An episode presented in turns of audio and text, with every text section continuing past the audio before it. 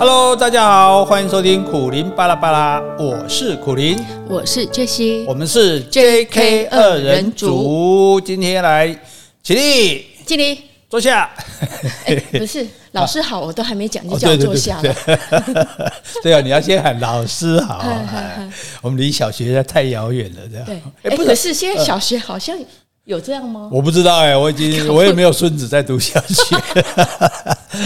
我们都不用哈，我们不用起立敬礼坐下，反正你现在给我做个鬼脸，我也不知道。这是你看这空中交流的好处啊。好，所以我们今天照例要开始加点油。好，今天因为要上自然课哦。好，上次我们讲的是老鹰嘛。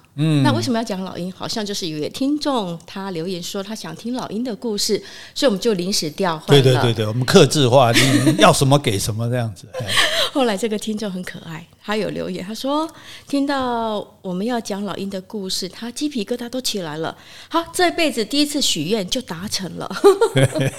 你不要跟我要钱了，我是许不了你这个愿望。他觉得他好高兴哦，想转圈圈旋转。看到你的留言，我也想转圈圈，谢谢你。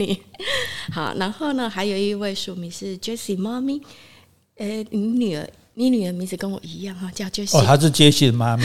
这样子有没有占你便宜啊？不会啊，我记得你知道吗？我以前在教音乐班的时候，然后我们就有些小朋友会取英文名字嘛，然后我就说，然后小朋友你们有英文名字啊？那小朋友说有啊，然后呢，我就说，我们家有狗狗叫 Andy，然后那小朋友说，老师我爸也叫 Andy。 我说叫 Andy 的人都应该很帅，我们家小狗是很帅的。安慰他一下就对了。好，然后他就说很高兴从苦林老师那边得到珍贵的知识，那也一窥自然界的神奇，每个物种都是那么的奇特啊！谢谢我们这么用心又幽默的对谈，让他的生活充满了活力与热情。谢谢对，这个让大家开心哈，这就是我们唯一的目的，也是我们唯一的动力哈。对，真的。那所以我们今天自然课继续来上哈。我再度的建议就是说，如果家里有学生的话哈，不管是中学、小学，我觉得你可以找他一起听哦，不然你要是不放心，讲公会苦林。在讲什么五四三哦，你可以听完再给他听，先过滤一下。对，两个一起听也好，他可以顺便问你啊，你可以解释嘛哈。那讲到这个自然，其实很好玩。这个我们大家都一起讲，我说我们喜欢大自然，对不对？像其实我去雪霸国家公园口试，大家都觉得哇，去国家公园口试一定很难嘛。我问你什么植物啊、生态啊什么，其实他们只问一个问题，是就是问说你为什么要来当解说员？哦，那你怎么说？你知道答案是什么吗？我热爱大自然。答对了，因为我热爱大自然，不能像你这样心虚的说，要很斩钉截铁的，我热爱大自然。好，就录取了。好，那可是你有没有想到，自然是一个名词，可是它也是一个形容词。有没有？所以你穿这样很自然。对，穿这样很自然。你这个人，你这种态度很自然。你这样很自然呢，讲话很自然。你讲话很自然，我们两个搭嘴角很自然呢。对，所以你看，所以自然它也是一个形容词。对，那为什么说这个自然的这个名词会变成自然的形容词？就是说，因为自然相对的不自然，那就是说人为的嘛。造作的嘛，折出来、盖出来啊，这类名家的没自然，就不是自然的了。那所以这个所谓我们讲说，这个讲话很自然，或者说打扮很自然，其实就表示说我们没有做假，没有装模作样，没有矫作，对，没有矫揉造作，没有装模作样，矫作，直接简称矫作就对了。所以你看，所以其实很好，就表示说，其实我们是就是因为自然就是原来的样子，这个世界原来的样子是自然，我们社会就开始建构，去给它盖房子啊、修马路啊，就改变了它自然的样子。那我们是因为这样比较方便、比较舒适，我们就住在这个社会里，但是呢，我们还是喜欢原来的样子。所以我们觉得，如果说我们不要太过度的装饰、太过度的装模作样、太过度的添油加醋，我们就会说，这样这个看起来很自然，就是比较质朴的感觉。对，比较它本质的样子这样。所以其实，我们当然我们也喜欢社会，可是大多数人你可能不知道，你其实也是喜欢自然。所以你看就像我们比如说我们人类以前在森林里面嘛，大概是 住在洞穴里，对不对？所以以前读书有巢氏还记得吗？啊，有啊，对对对，燧人氏钻木取火。所以以前的人他是住在洞穴里的。那所以讲到洞穴里面，我们就顺便讲到说，为什么女生通常讲说男生是视觉系的，女生是听觉系的，是吗？对，就是说这个听觉系，就是女生很喜欢要听，男生就比较喜欢讲话，或者比较善于讲话，或者比较喜欢听到对方的声音啊，赞美他啦，或者是跟他交流这样。哦，我不准，因为我是视觉系的，我不是听觉系。好，那有一个原因是这样讲的，就是因为所以男生为什么就不太爱讲话？因为男生他是出去打猎，所以他在外面他就是眼观四面，耳听八方，所以他很重视他看到什么东西这样。那女生在洞穴里面乌漆嘛黑都没看的嘛。我看他们给他，所以就等。哎，你回来了吗？啊，你今天还好吗？哎，有打到猎物吗？所以这个要跟老婆讲话很重要，好不好？啊，这个当然是一个说法啦。但是重点我们其实是要讲是说，那从穴居到我们住房子，那我们住的房子是完全不自然的嘛。对不对？人工建筑的嘛，对不对？钢铁、混凝土，对不对？这没有一样东西，油漆哦，可能没有一样东西是从自然来的。可是即使住房子，我们还是很重视自然。你看这个自然的条件，我们人活的条件，阳光、空气、水。对，我们住房子有没有重视阳光？有啊，有啊，对不对？要采光。哎呀呀，所以大家看房的时候一定要采光好啊，对不对？那问题是我们住在房子里，不就是要躲避阳光吗？为什么又要采光好呢？对不对？可见就是我们喜欢让我们明亮。因为在洞里面是乌漆嘛黑的，即使我们住在房子里面，我们也希望很明亮，看得很远，看得很清楚，然后甚至视野很好，对 ，view 很好，对，所以然后呢，其实还有一点就是说，阳光照到我们的身上，我们是对我们的健康有帮助的，对，维生素 D 吧？对呀，对呀，对，甚至有些人说忧郁症也要多照阳光才会好，对，所以不管就身体而言，就我们自己的生活机能而言，其实你看我们在房子里还是很重视阳光，所以为什么说，古代的房子讲说，这个房子是向南的，朝南有什么好处？因为我们是在北半球，那你看我们自古代的房子，三合院什么都要坐北朝南，因为冬天风是从北边来的，所以我背向北边，我的墙挡起来就不要吹风，那我的门窗都开向南边，也不会东边跟西边直接的日照，那太阳从天空过去，北半球的太阳这样过去的时候就，我整天我都充满了阳光，但是又不会直接被晒到，所以它是有道理的。当然现在的公寓大楼就也没有朝哪边的问题，因为你的门可能就是应该朝哪边都会有，对对，朝着楼梯间嘛。但是你主要的比较窗户的部分、采光的部分，如果能向南边的话，其实是比较好的。真的啊，那向西边呢？西边就是西晒啊，所以有一句话讲是少晒趁钱无人知啊。所以大老板应该都是喜欢住有西晒的。这句就是讲西晒厝歹卖，或者这句来给你怪，也只是为了押韵而已。所以你看，第一个重视阳光，第二个有没有重视空气？有，对，要通风要好，对不对？你看，可见的这个，我们即使在屋子里面，人工的屋子里，我们还是希望自然的空气能够好，所以通风要好，所以最好你主要的活动空间，你最好是有两扇门或窗，就空气可以对流。因为虽然我们现在大多数时候吹冷气，可是譬如说你冷气不开的时候，你把窗户打开，空气对流，它才会换新的空气嘛。像现在好像规定说，学校在上课，即使教室里开冷气，那对角的两扇窗也要稍微打开，对，要让空气对流，这样子比较好的这样。所以尤其是还有一个一定要有窗的地方，所以讲了有人也许会难过，因为他没有，对啊，就是卫浴。对不对？请问作为一个资深的家庭主妇，您觉得卫浴开窗重要吗？我觉得是蛮重要的，因为如果没开窗的话，常常那个湿气水气会让你进去浴室，你会有点霉味。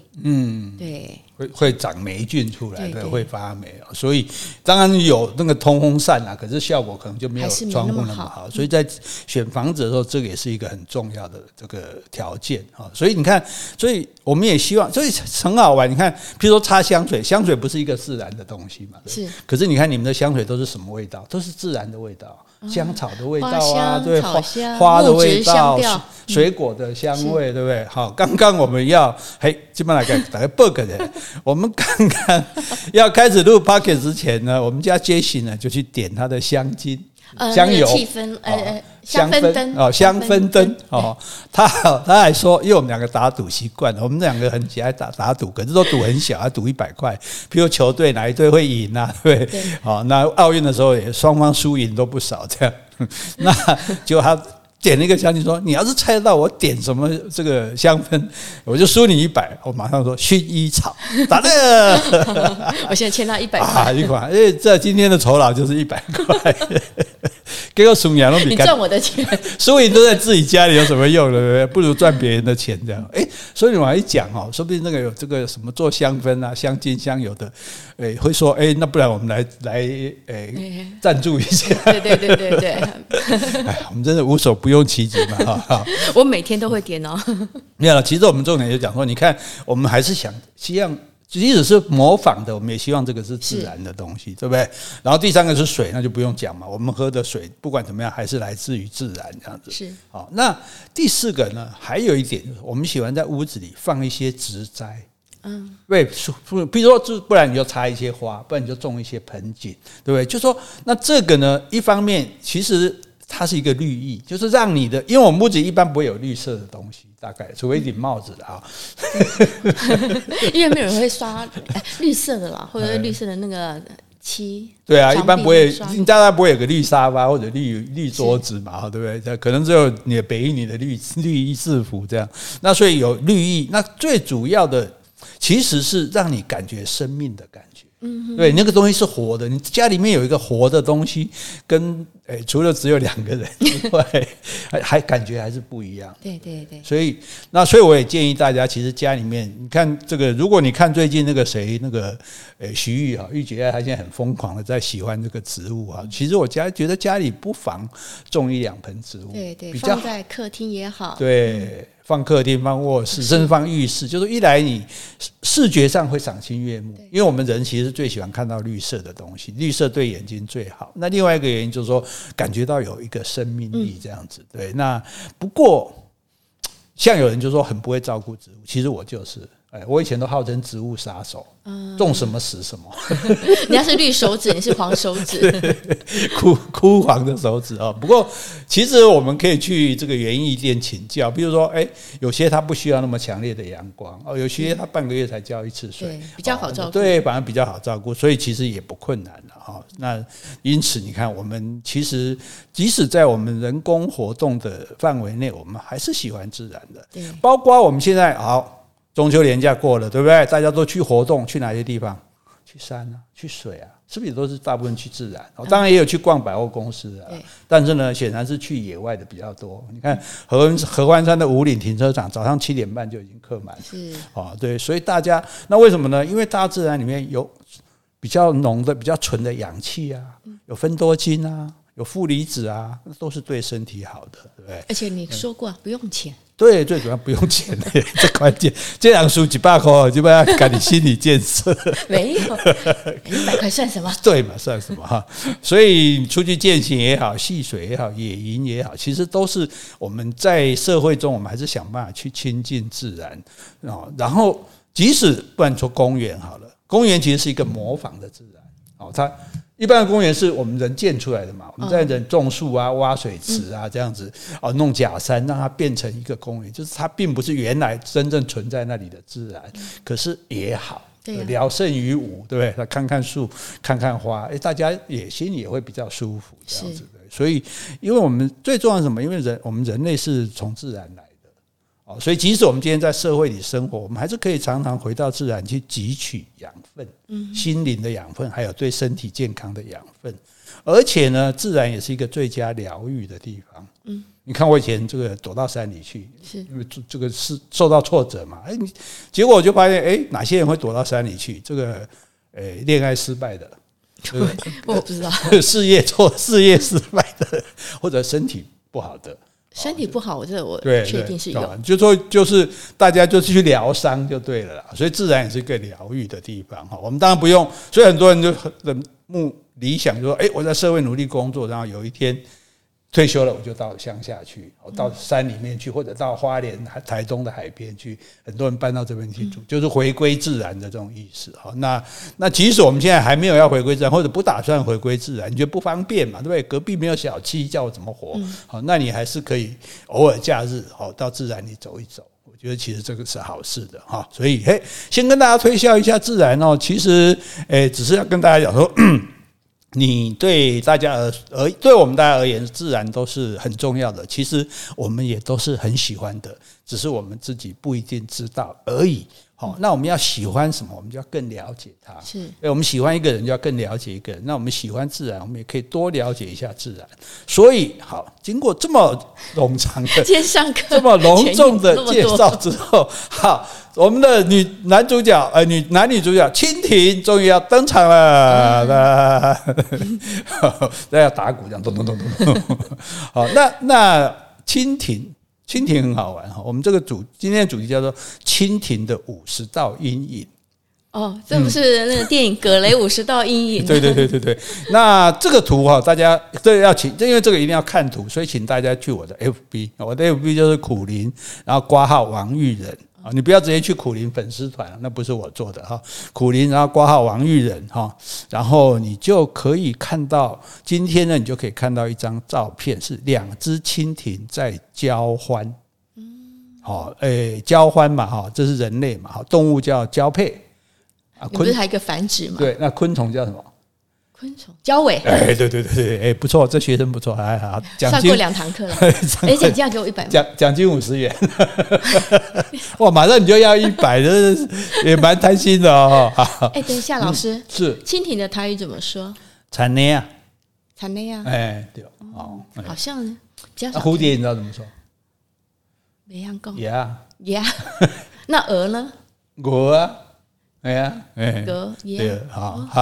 那这个2只蜻蜓交欢的时候，身体会互相弯起来，然后你看这张图，形成一个爱心的形状，是哇，好浪漫哦 ，very romantic， 说有多浪漫就有多浪漫，所以原来蜻蜓才是世界上最浪漫的这个动物。我看看我们。任何动物不可能在交欢的时候做出这个形状，我们人也不可能2个一边做一边比一个心形。我们只有在照相的时候。对啊，但是呢，这个浪漫是一个假象。我们就专门戳破假象了。水浒传的假象我们也要戳破，蜻蜓交欢的假象我们也要戳破。好，刚刚讲到这个蜻蜓的50道阴影，你就想到嘛，格雷的50道阴影。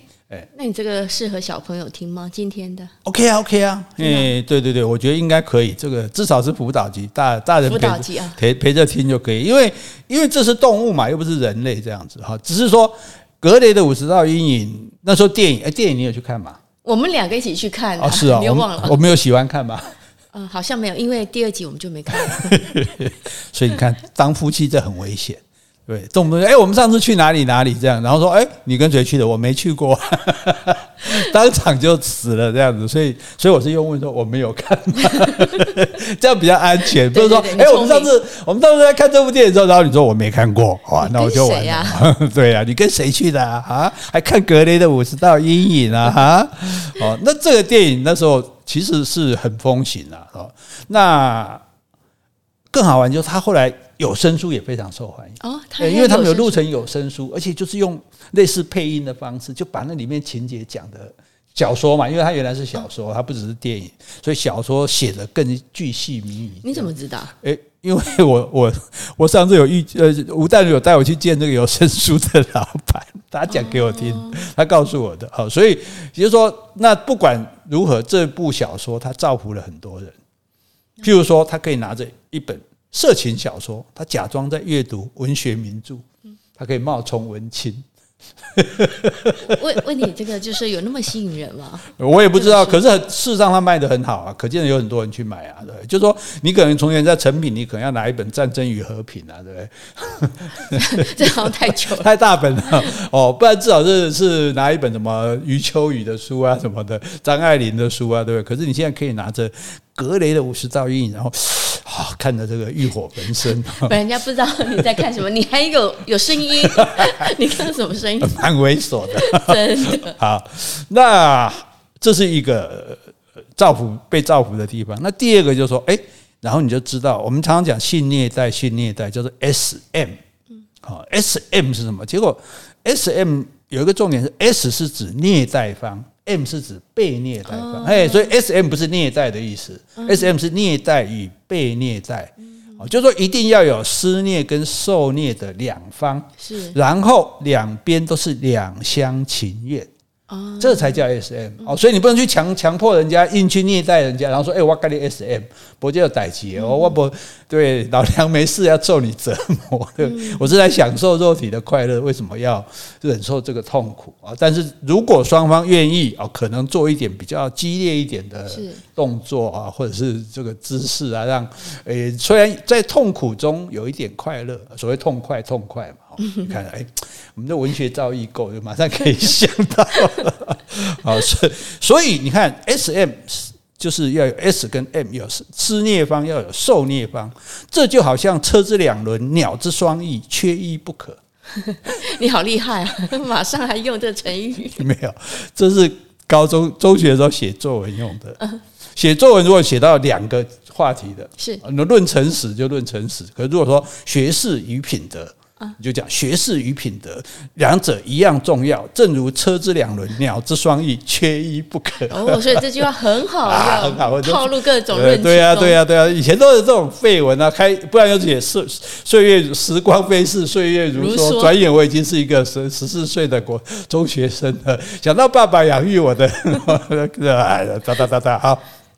总而言之，我们其实要强调一点，就是说，其实我们所以也可以给小朋友一个正确观念，就 SM 不是说去虐待人家、去欺负人家，嗯、是双方同意，对，确定对方也愿意，那双方同意来，可能稍微做一点，可能会有一点痛苦，在我们一般人来说，然后去得到他的欢乐，这样不是说你可以去欺负人家的哈。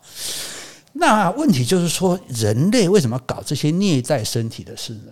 通常来讲，我们应该不喜欢痛才对嘛，对不对？嗯，哎呀，啊，听说这样子可以更加愉悦，哎，甚至有时候窒息性的性爱，就是在你头上套一个塑胶袋，啊，做到跟他讲没魔鬼啊，干嘛呢？就刺激嘞。之前好像看电影，好像因为这样而死啊。对啊，对啊，因为这是很危险的、啊。对，我觉得滴蜡烛应该比较好。你说到滴蜡烛，那我就告诉你一件事情，以前。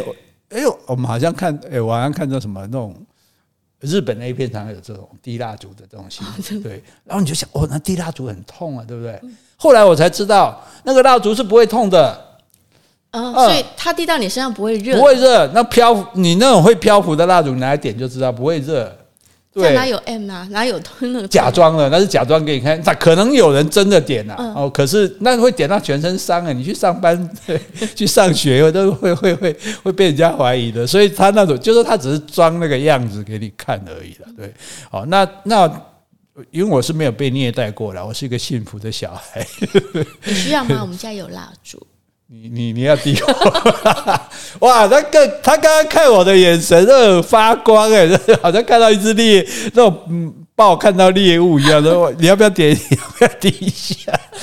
应该很痛。我们这样感觉好像这个当着大家在打情骂俏，好吗？这节目有小朋友，我们学术讨论啊，所以。被绑应该是不自由嘛，被打是很痛嘛，如果被什么东西伤害到身体更是悲惨，这个我们实在是不知道它是什么快乐了，真的、啊。但是，就可以再引用一句这个文学俗语说：“夏虫不可以语冰”，夏天的虫没办法跟他讲冰有多凉。对，为什么？因为你没办法活到那时候。对啊，秋天就死了，他根本就活不到冬天。你别来，我们看过冰，你别来，咱冰我下面喝酒，对不对？哦，所以我们第一没胆子哦，因为怕死，搞不好弄死了，弄伤，弄到半身不遂的话，因为歪着头流口水这样，人家问你怎么受伤的，说啊，你在别来，我谁？所以我们也没有能力了，老实讲，那也不简单了，像什么要把人家绑起来什么的， 我连鞋带都绑不好，我要绑你这么大一个人，我要绑到哪一年？绑一个哦，就跳呗，算了这样。所以这个就我们就只能继续瞎猜一辈子，其实也没有在猜了，反正大家就说，其实这里也说一件事，就说两厢情愿就好。哦，不管做什么事，你们两个人都确定大家都是喜欢的，尤其男生不要把女生的不要当作，不要认为什么女生说不要就是要，没这回事，不要就是不要哈。你不要你也敢要，我跟你讲，你就红 me too 啊，你就瞎猜啊哈。好，那这是人类了，反正你们人类很复杂，我也不太了解了哈。你为什么好像你也不是人类的意思吧？我跟你一样外星来的啊，我们两个都是外星来的。好，对不起，因为地球看起来快要毁灭了，我们决定要走了。在走之前做一点 podcast 给大家，让你们想念我们。说不定将来我们在太空中还是可以发电讯给各位，所以到时候你们被困在一个末日碉堡里面，那生活中已经没有任何乐趣，唯一就是可以听到我们两个的声音。在那本书在讲就抓了，好，开玩笑的哈。好，那可是动物的性行为，它只是为了要传宗接代嘛，是对不对？它不是为了皮肉之欢啊。它要做那件事情是它的生理荷尔蒙让它觉得说我要做这件事以便传宗接代。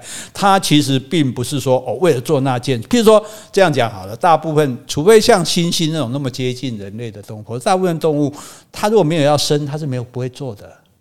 对，它也是以交配为目的的，以这个繁殖为目的的交配。不像我们人没事就做，而且我们做的还是希望不要生，大部分人，那他们是要生他才会做这样子，所以这样算人比较低等还是他们比较低等啊？我不想，算了，当我没说。好，所以这种情形下，我们讲那动物它就应该不会搞什么施虐、受虐的把戏嘛，对不对？因为他只是为了要被生囝啊，都咱两个走啊，走也是一定两厢情愿。动物基本上也不会有强暴的，因为我如果不跟你做，你硬做也不行，我也会咬你啊，对啊，比如你公狗硬要跟母狗做，母狗也会咬你的，对，所以你看动物的好处，人家没有强暴的，对，人家都是两厢情愿的，只不过说他都会挑好的，我们被挑不上就糟糕了。好，那可是蜻蜓，对，你有看过蜻蜓吗？有啊，不一定哦。是啊，因为蜻蜓狮子有两种，蜻蜓也有两种，其实它不叫蜻蜓，另外一种叫做豆娘。听过。对，像其实现在大家看到我们 FB 这张照片，这两只其实是豆娘。那豆娘跟蜻蜓怎么分呢？你就看起来很像啊，对不对？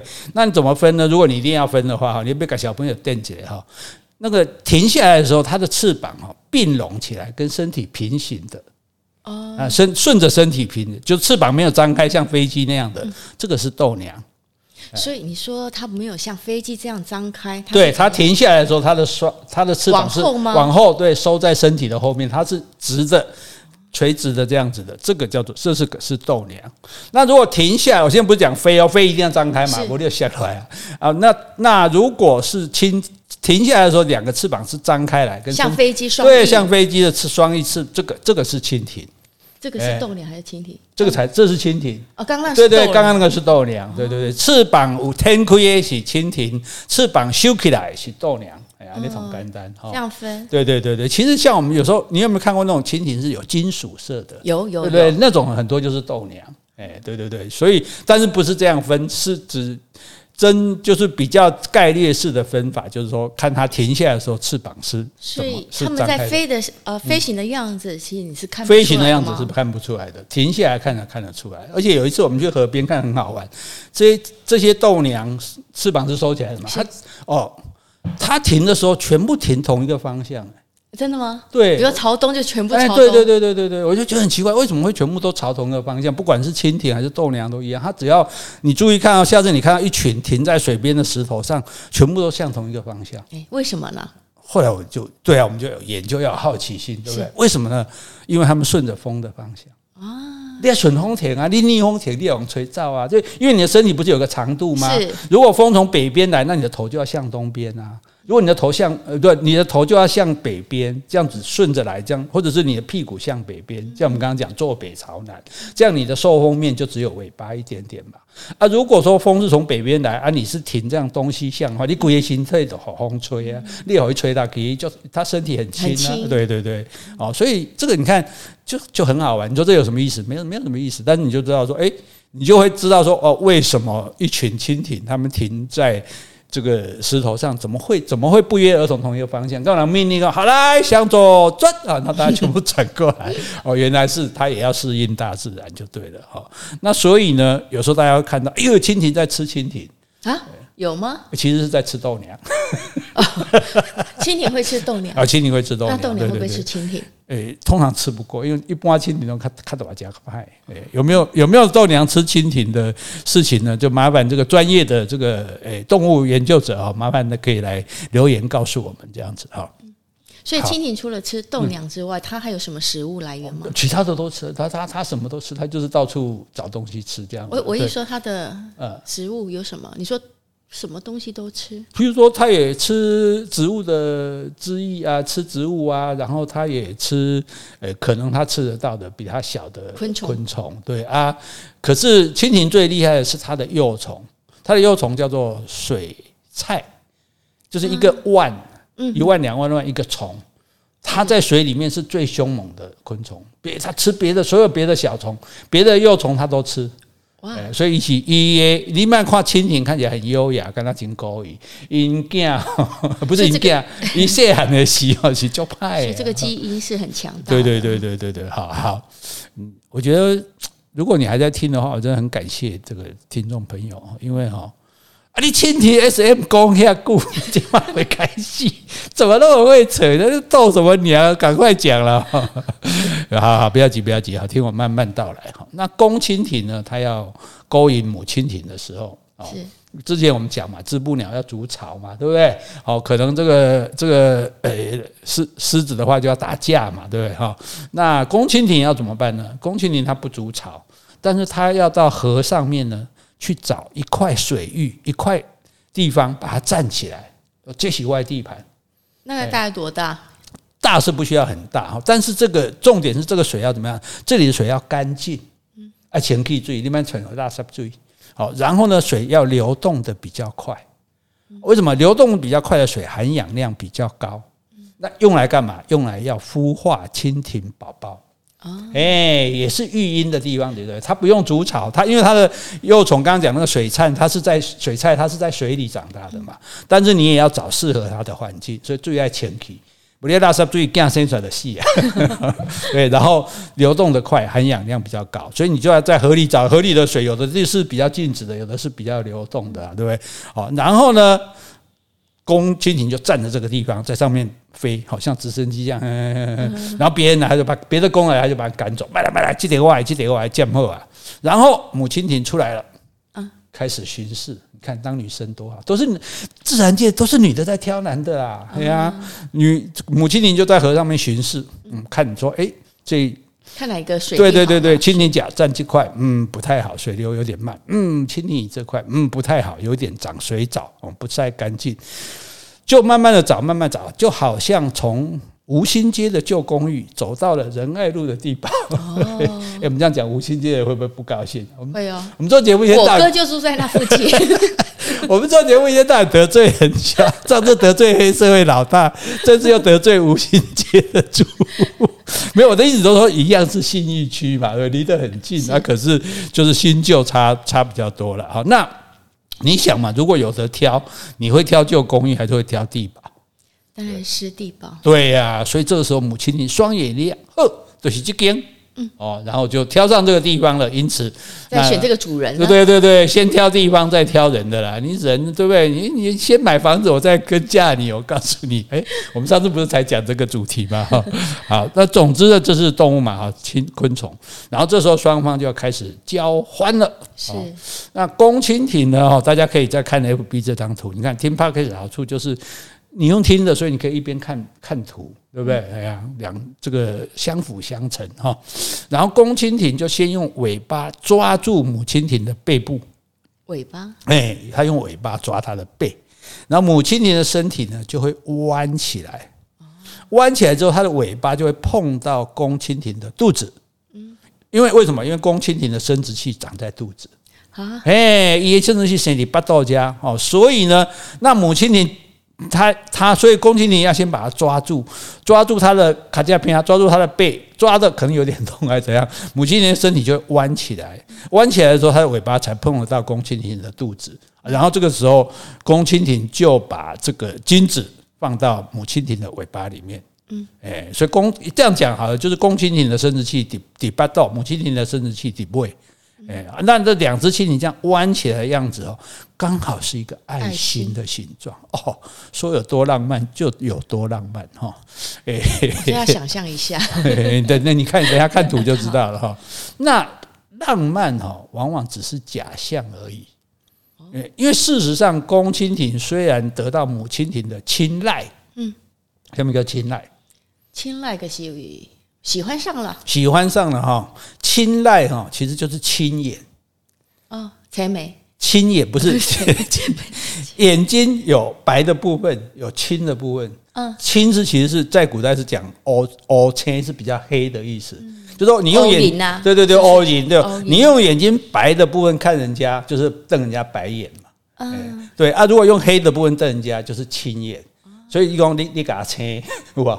大家说你给他青。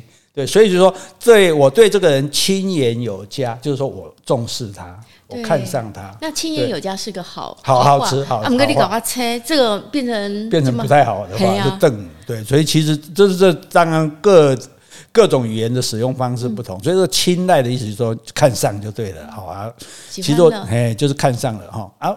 那母蜻蜓看上公蜻蜓，可是哈，公蜻蜓还是有它的忧虑，就像我们上次讲的。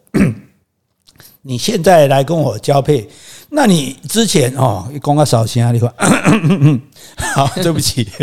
好，那你之前有没有跟别人交配？不知道啊。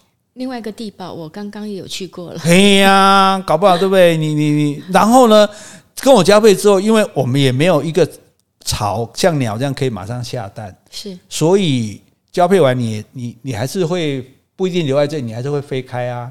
那换句话说，我不一定能顺利把种留在你身上哎。啊，万一你都要有跟人交配啊，别人的精子比我较强，到时就生你的。万一你两面去跟别人交配，别人精子比我较新鲜，你就生别人的。是哦，所以你看，搞了半天，你生下来可能是别人的孩子。没猜我买这间地堡，没猜我找这块地，找这块河流哈。那所以呢？所以你看，这就是所有雄性动物都担忧的问题。那你想，如果是蜻蜓怎么办？所以他用比较惨烈的方式来解决。哦，你说公蜻蜓？对，公蜻蜓它的生殖器它是一把铲子的形状啊。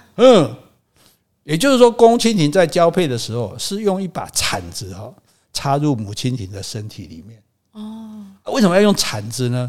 就是担心它里面有别人的精子嘛。你都要哪个把人走过，精子是不是到底来对？精液到底对，我铲自己，给你铲掉，先给你呕出来，然后再摄入自己的精子，这样很暴力吧？可怜的母亲，可怜的母亲，对对对。可是这个很实际啊，这是为了什么？为了确保。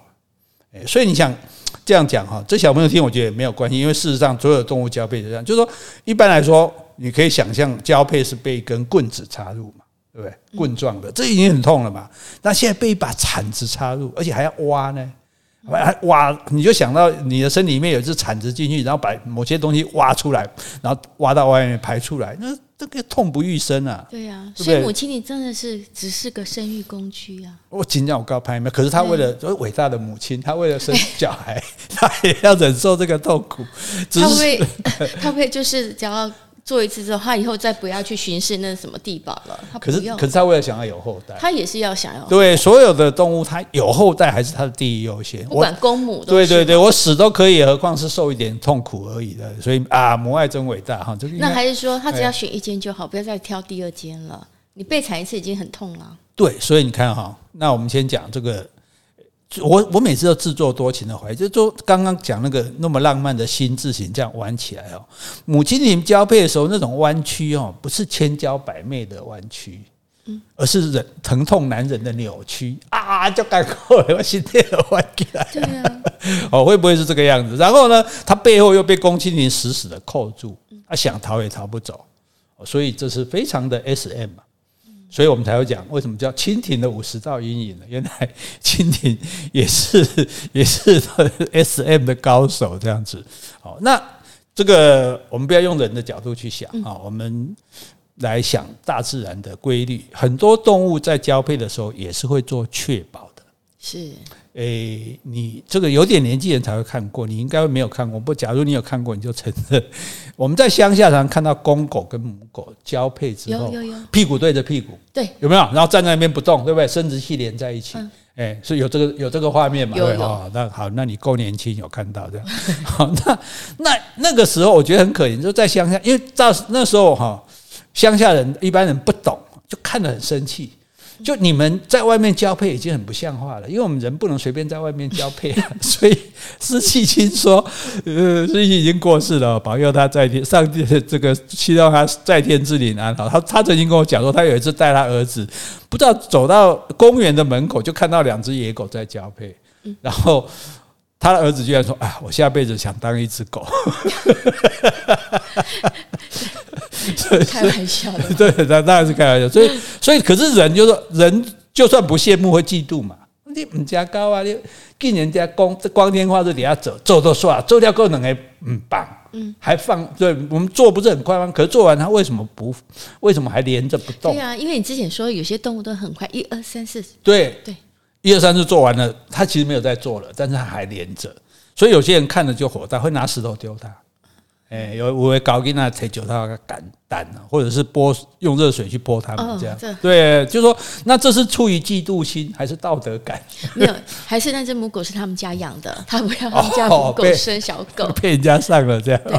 那狗是冤枉的啦，狗们是冤枉，因为公狗的生殖器中间它有一个球状体，那交配之后，这个球会充血。是，就像我们人类的海绵体，生殖器海绵体会充血一样，充血之后它就变成一根棍子，中间凸出来一个圆球状，那它可以塞住母狗的生殖器，以免让那个精液流出来。哦，一起给它一捞出来啦，就所以就像有些人说，为了这个好受孕，做完之后女生不是倒立吗？或者把双脚抬很高吗？其实是这个意思。所以公狗就说，我做完之后我把你塞住，确定这些精液会流，不会说等一下就流掉了，那就没用了。那因此为了要确保他传宗接代成功，所以他们2个做完了，做事很快就做完了，但是不能分开，而且也不能乱动。欸，所以不要跟说淫乱啦，好不好？所以我们看到的画面其实应该是做完了，对，要确保它的精液，对，做完了，但是我继续把你塞住，免得精液流出来，这样我才却比较保证你可以受精，可以生下我的小孩。这是大自然给他有这个构造的，我们人类是没有啦，要不然搞不好人类也会这样。好，那所以蜻蜓，你看它也不是故意的，因为蜻蜓没有这种塞住的东西嘛。那而且蜻蜓是为了对付前一个嘛，是，所以它会把它挖掉这样。那你有没有？那你现在要考验一下聪明的你了。我不聪明，这聪明的你就是一个陷阱。因为先说聪明的你，你不答对都不行。你想说公蜻蜓，你会把人家的精子产掉，对不对？那等一下下一只蜻蜓也会把你的产掉啊。是啊，是不是？那你的 SM 有什么用？对啊，如果那个母亲继续逛别家这个水域的话，还是有可能。对啊，所以按那公蜻蜓都告公的呀，对，你觉得说哦，一块有个把人走鬼，我把它铲掉，放我的进去哦。那但是等一下他又走了，等一下又跟别人也一样。既然我会，他一定也会啊，他也把它铲掉，那不白干了吗？哦，对，所以很多公蜻蜓跟母蜻蜓交配之后啊，他会抓着母蜻蜓的背不放，在河面上飞啊飞的。所以大家下次有机会到田里、到河边，你看到公蜻蜓抓着，会有一只蜻蜓抓着另外一只蜻蜓的背，两个一起飞的，那个就是什么？那个就是刚交配过之后，两条也卖好力照，然后干嘛呢？在上面飞啊飞，飞到母蜻蜓的尾巴插到河水里面，就是刚刚公蜻蜓找那一块水，我都给你找那个地堡，你做了你不要走，我给你抓下啊，在这，然后你的尾巴放到水里面，把刚刚交配所生的卵你给我生下来，这样就确定是我的小孩啦，因为你没有再去跟别人了，对不对？然后这个时候才把母蜻蜓放它离开，完成这一场余悸犹存的 SM 大战。那它卵放下去之后呢？告狼狗免狗就公蜻蜓母亲就走了，对，大部分的昆虫都没在顾囡仔，那所以他也不会再回来这个水域来检查一下，我下的那个受精卵有没有长出，那是没办法，所以他们就尽量昆虫，他就尽量多生一些卵啊，确保它可以有后代，但是他没有办法去照顾它，它不像鸟类或是哺乳类会养自己的小孩这样子，对。那所以重点在这里，就是说我们不讲蜻蜓点水嘛，蜻蜓点水其实本来是这个意思，蜻蜓点水用尾巴沾一下水，蜻蜓没事干嘛沾一下水？洗脚吗？洗尾巴吗？不是，蜻蜓点水就是在下蛋，下它的受精卵，对，下它的那个受精卵，我们现在把它讲蜻蜓点水我们到那边参加国内旅游庙看一下休息站停一下风景区翕一下相，我们说这叫蜻蜓点水，所以它代表时间很短，对，代表，但是原来它其实它的意思是它在下蛋这样子，所以我们看就是说这很好玩，就是说你就想说为什么两只昆虫它会做出这么剧烈的动作，去让对方痛苦的动作，其实是它为了要确保它的小孩这样子，对，所以然后才会有这样的一个机制，然后呢它才会想出这样的方法，然后最后它压着它把蛋生下来，所以你看人家也是很辛苦的，对，所以蜻蜓的50道阴影是说好痛又来了，母蜻蜓很痛母蜻蜓的痛，公蜻蜓的痛是说到底是不是我小孩，我要挖，然后还要压到河边去的大家都不容易，辛苦蜻蜓先生蜻蜓太太辛苦你们所以一个公蜻蜓它这边水域找了一个母蜻蜓，也完成那个受精，也完成下蛋，它会另外再筑一个那个水域吗？如果有机会当然越多越好，对啊，那子孙满堂因为其实像鱼也是这样，就是说没有办法照顾小孩的就必须生很多蛋，因为我的存活率低嘛，是我甚至有的鱼它可以下到几千几百颗蛋都有可能，就是说甚至万一有几只蛙我就蛙嘛，因为我只有一只嘛，所以我10000颗蛋我就有一只活我就活了这样，所以既然没办法自己，像老鹰我自己照顾一只就够了，都两只都几只做 UB， 那可是像这些昆虫或是鱼类他们没有办法，青蛙也是没办法照顾的，他们就会去生很多个蛋这样子，对。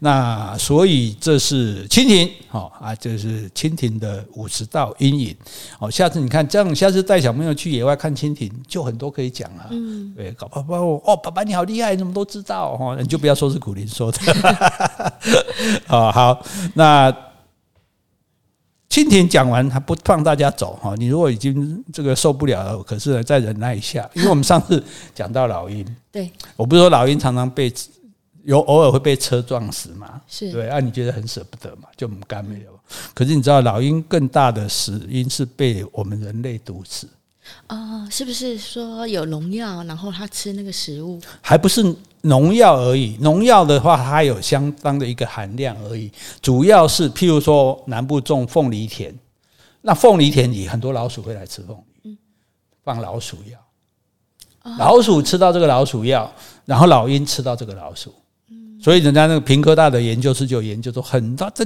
检验几乎 70-80% 都有老鼠药，老鼠的身上都有老鼠药，然后你想这些老鹰吃到，所以他们活动的时候他们会把那个黑鸢就是老鹰的尸体做成了标本拿出来看，这个老鹰是谁害死的，就是被老鼠药害死的，那也就是被人类害死的，是对，那怎么办呢？所以他们我觉得就是说我们要想出一个跟自然共生的方法，所以我觉得很好，就是他们想出一个方法，就是因为其实老鹰是会吃老鼠的，如果你这个凤梨田里有老鼠老鹰，是不是就可以帮你把老鼠吃掉？是，对，那你也不用放老鼠药了啊。但是问题是，因为你这凤梨田你把树都砍了，老鹰没有地方停，所以换句话说，老鹰不能在你的空中一直飞，对，一直翱翔，对不对？又不是在蜻蜓那边找水域，所以它比较辛苦。因此，他们想出一个方法，就做一个栖架。栖息的架子，我做一个架子高高的坐在凤梨田里面，一个一个，那让老鹰有地方可以停，老鹰有地方可以停，它就有机会停在这里。那停在这里，而且种凤梨的人他就把凤梨的叶子把它剪短一点，因为那不会影响它生长。可是叶子剪短之后，躲在底下的老鼠就比较容易被看见，对。然后呢，老鹰就会来吃这个老鼠。那你帮你把老鼠除掉了，那你也不需要花钱买老鼠药，对不对？然后老鹰也不用因此送命，所以这就是一个共生共利的方式。所以那他们有用那个摄影机去拍，真的就白天有那个黑鸢，就我们讲的老鹰，晚上有那菱角鸮，就是猫头鹰，它也是会吃老鼠的，所以就看到他报道，就真的有他们去辅佐，去劝导农民说，你来装这个栖架，反正这个我们来出，你来装，看尽量不要用老鼠药，这样就三赢嘛。当然老鼠被吃掉是应该的总比反正也是要被这个毒死的，就是说，所以我觉得这一点很好，就是说这给我们一个观念，一个想法，说人跟自然是跟万物是可以和平共存的。对，像以前你说我们原住民很多要去打猎，那现在有很多的限制，可是像我们在国家公园，我们就会譬如说我们就会有一些像原住民的解说员，或者甚至一些民宿，他们就会安排这一些原住民本来的猎人，他来带你什么呢？他不是带你去打猎，譬如说，可是他会教你说怎么做陷阱，你就觉得很好玩，原来做这个陷阱就可以抓到这个动物。然后他因为对动物很熟，譬如说他带你去夜间观赏，夜游，哇！你看不到，他看得到。你看那里有飞鼠，他就看得到飞鼠。我记得我们上次去绿岛，是啊，那个导游好厉害，看那个竹节虫啊，对不对？看梅花鹿啊，对。所以就说，然后甚至他们真的很厉害。他譬如说，他看到这一棵树的某一些树枝，它的方向不对，他说这个猴子爬过的，对。然后他看到那个姑婆芋，这样。根被挖起来，他说野猪挖的，甚至就给你看脚印，你就觉得很有趣。那最重要是说，他不用打猎。这些动物也不会被他杀掉，因为被他杀光了也就没有了嘛。但是我用我猎人的本事，我来带你来看这些大自然，对，所以大家没有受伤害啊，万物都是好好活着啊，你又可以透过带我们来看，然后你也赚到钱，改善你的生活，可能搞不好赚的还比打猎多，对，也不会违法，所以其实这个就蛮好的。就像我们到国外去赏金。那我们去赏金鱼，我还欠你一次，要带你去纽西兰看金鱼，你忘了？我忘记了就算有对，那什么人找得到金鱼？猎金的人最容易找到金鱼嘛。可是你现在不能猎金了啊，金鱼也不能快被你猎光了，所以你现在从猎金鱼改成带大家去赏金，因为你最容易找到金鱼。找到之后，大家看到金鱼，哇，很兴奋，你看它喷水，然后这样下去的时候，真的就尾巴这样翘在上面，一定每个人都会很激动的。我跟你讲，看到金鱼没有人不激动的所以那你看金鱼没事，然后你又赚到钱，游客又开心，对，所以我觉得你看现在虽然说疫情导致很多地方人群减少，可是海龟就回来这个沙滩下蛋了。那有人走在路上碰到蓝腹鹇，碰到这种就是1000块钞票那个鸟的那个地质有点像，不一样，它的脚是蓝色的。有甚至最近还有人拍到水鹿，水鹿是蛮深山的，梅花鹿现在是说比较像在垦丁比较容易看到，因为有富裕。可是也就是说，当我们人类继续发展我们的生活的时候我们也想办法，就像刚刚讲那个做老鹰的栖架这样，让这一些动物也都可以跟我们一起好好的活着，对，共存共荣嘛，要不然全世界到时候什么都没有，只剩下我们人类活着，也是很孤单的，那多没意思。对啊，多没意思啊！所以呢，我们大家就是我们透过了解自然，了解这些动物啊，然后我们来保护它，来爱护它，来跟它一起生活，一起拥有一个美好的地球。这样子有没有很正面？有我们很辛苦，每次都要想办法回到正面。好，那我们今天就讲到这里。好，今天我们如果有讲错的地方，那就请你多多指正。如果我们讲的不够的，也欢迎你来补充。另外有什么问题或是有什么话想对我们说的，那就请你在 Apple Podcast 留言或是寄信到我们的信箱。好，希望你喜欢我们今天的内容，那我们就下次见咯，拜拜拜拜。